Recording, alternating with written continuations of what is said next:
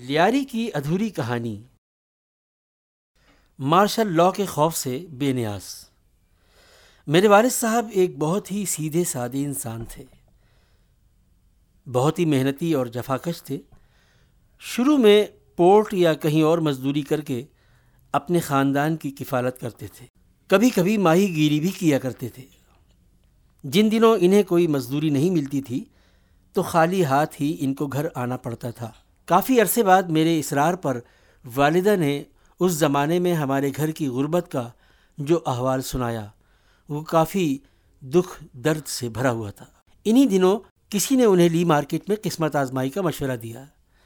لی مارکیٹ کا نقشہ جو آج نظر آتا ہے، ان دنوں بہت ہی مختلف تھا۔ گوشت مارکیٹ کی عمارت مشرقی حصے میں الگ تھلگ تھی، جبکہ تازہ اور خشک مچھلیوں کی مارکیٹوں کی عمارتیں اندرونی حصے میں تھیں مغربی حصے میں بہت بڑا میدان تھا، جہاں آج کل میونسپلٹی کی دکانیں تعمیر کی گئی ہیں۔ برابر میں ایک خوبصورت پارک ہوا کرتا تھا۔ اسی میدان میں اس وقت کراچی شہر کی پہلی سبزی منڈی قائم تھی، جہاں دور دراز علاقوں کے باغات سے آئے ہوئے کاشتکار تھوک کے حساب سے مال بیچتے تھے۔ والد صاحب کو اس منڈی میں بوریاں اٹھانے کی چھوٹی موٹی مزدوری ملنے کے مواقع فراہم ہوتے تھے۔ یہ انہی دنوں کی بات ہے کہ جب محنت اور جفا کشی دیکھ کر کسی ہمدرد نے مچھلی مارکیٹ کے گیٹ کے پاس ایک چھوٹی سی جگہ عنایت کر دی تھی۔ یہیں سے انہوں نے سبزی بیچنا شروع کیا اور آہستہ آہستہ زمین کے بجائے وہاں پر لکڑی کی ایک چھوٹی سی کیبن ڈال کر کاروبار کو آگے بڑھایا۔ اس طرح ہمارے گھر میں خوشحالی آ گئی اور پہلی مرتبہ ہمارے ہاں سبزی کے سالن پکانے کا دور شروع ہوا۔ جبکہ اس سے پہلے ہم لوگ خشک روٹی کے ساتھ کھجور، گڑ اور پیاز کے ساتھ ہی لنچ اور ڈنر کے مزے لوٹتے تھے، لیکن یہ خوشحالی عارضی ثابت ہوئی۔ جب اکتوبر انیس سو اٹھاون میں فیلڈ مارشل ایوب خان کا فوجی انقلاب آیا، لیکن یہ خوشحالی عارضی ثابت ہوئی۔ جب اکتوبر انیس سو اٹھاون میں فیلڈ مارشل ایوب خان کا فوجی انقلاب آیا، جس کے تحت پورے ملک میں اصلاحات کا ایک سلسلہ شروع کیا گیا۔ ہم نے پہلی بار اس وقت مارشل لا کا نام سنا تھا۔ فوجی حکومت کی ان اصلاحات میں تجاوزات ہٹانے، کھانے پینے کی اشیاء میں ملاوٹ کے خاتمے اور صفائی اور ستھرائی کی مہم کراچی شہر کی حد تک بہت ہی کامیاب رہی۔ اس دوران سڑکیں صاف و شفاف ہو گئیں، دکانوں سے ملاوٹ شدہ اشیاء غائب ہو گئیں، مٹھائی اور دودھ کی دکانوں پر جالیاں لگ گئیں۔ حتیٰ کہ ریڑھی پر کھانے پینے کی اشیاء کو بھی ڈھک دیا گیا۔ یہ انہی دنوں کی بات ہے کہ فوجی عدالتوں کی سخت سزاؤں سے بچنے کے لیے ملاوٹ شدہ مسالے اور چائے کی پتی کے نام سے لکڑی کے بھوسوں کی بوریوں سے لیاری ندی بھر گئی۔ پتہ چلا کہ جوڑیا بازار کے بیوپاریوں نے ملاوٹ شدہ اشیاء کا پورا ذخیرہ وہی انڈیل دیا تھا۔ اس زمانے میں فوجی ٹولیوں کی شکل میں بازاروں اور محلوں میں گھوم پھر کر اس بات کو یقینی بناتے تھے کہ آیا صفائی ستھرائی کے لیے فوجی احکامات پر عمل ہو رہا ہے یا نہیں۔ یکا یک لوگ صفائی کی جانب زیادہ توجہ دینے لگے۔ اس خوف سے کہ کہیں فوجی انہیں پکڑ کر نہ لے جائیں۔ ہمارے محلے میں ایک صاحب تھے۔ وہ اس قسم کی پکڑ دھکڑ سے محفوظ تھے۔ انہیں مارشاء اللہ یا فوجی گاڑیوں کے آنے جانے سے کوئی فرق نہیں پڑتا تھا۔ وہ غالباً پیدائشی طور پر نفیس اور صفائی پسند انسان تھے۔ ان کا نام عبد الحق تھا۔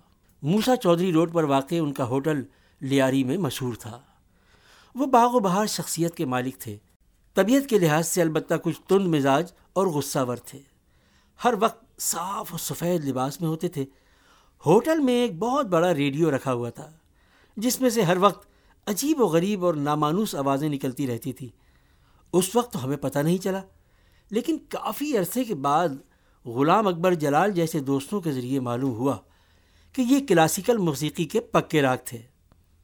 اس طرح ہمیں فخر ہے کہ استاد بڑے غلام علی خاں اور استاد امیر علی خاں جیسے موسیقی کے شہنشاہوں کے گائے ہوئے راگوں کے علاپ سے ہمارے کان بچپن ہی سے روشناس ہو چکے تھے۔ یہ اور بات ہے کہ ہماری بدذوقی کی وجہ سے ہم نابلد ہی رہ گئے۔ عبد الحق کی موسیقی سے لگاؤ اور وابستگی اتنی گہری تھی کہ انہوں نے اپنے ہوٹل کا نام آفتاب موسیقی ہوٹل رکھا ہوا تھا، جو واقعی اس زمانے میں ایک کلاسیکل نام تھا۔ اس ہوٹل میں صفائی کا یہ عالم تھا کہ ایک مکھی بھی نظر نہیں آتی تھی۔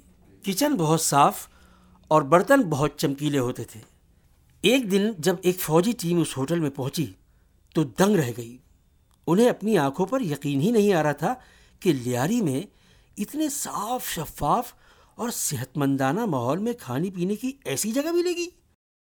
اس ٹیم نے نہ صرف عبد الحق سے گرم جوشی سے ہاتھ ملایا، بلکہ بہترین صفائی کا ایک سرٹیفکیٹ بھی دے گئے، جو کہ اس زمانے میں شہر کے صرف فائیو اسٹار ہوٹلز ہی کو جاری ہوتے تھے۔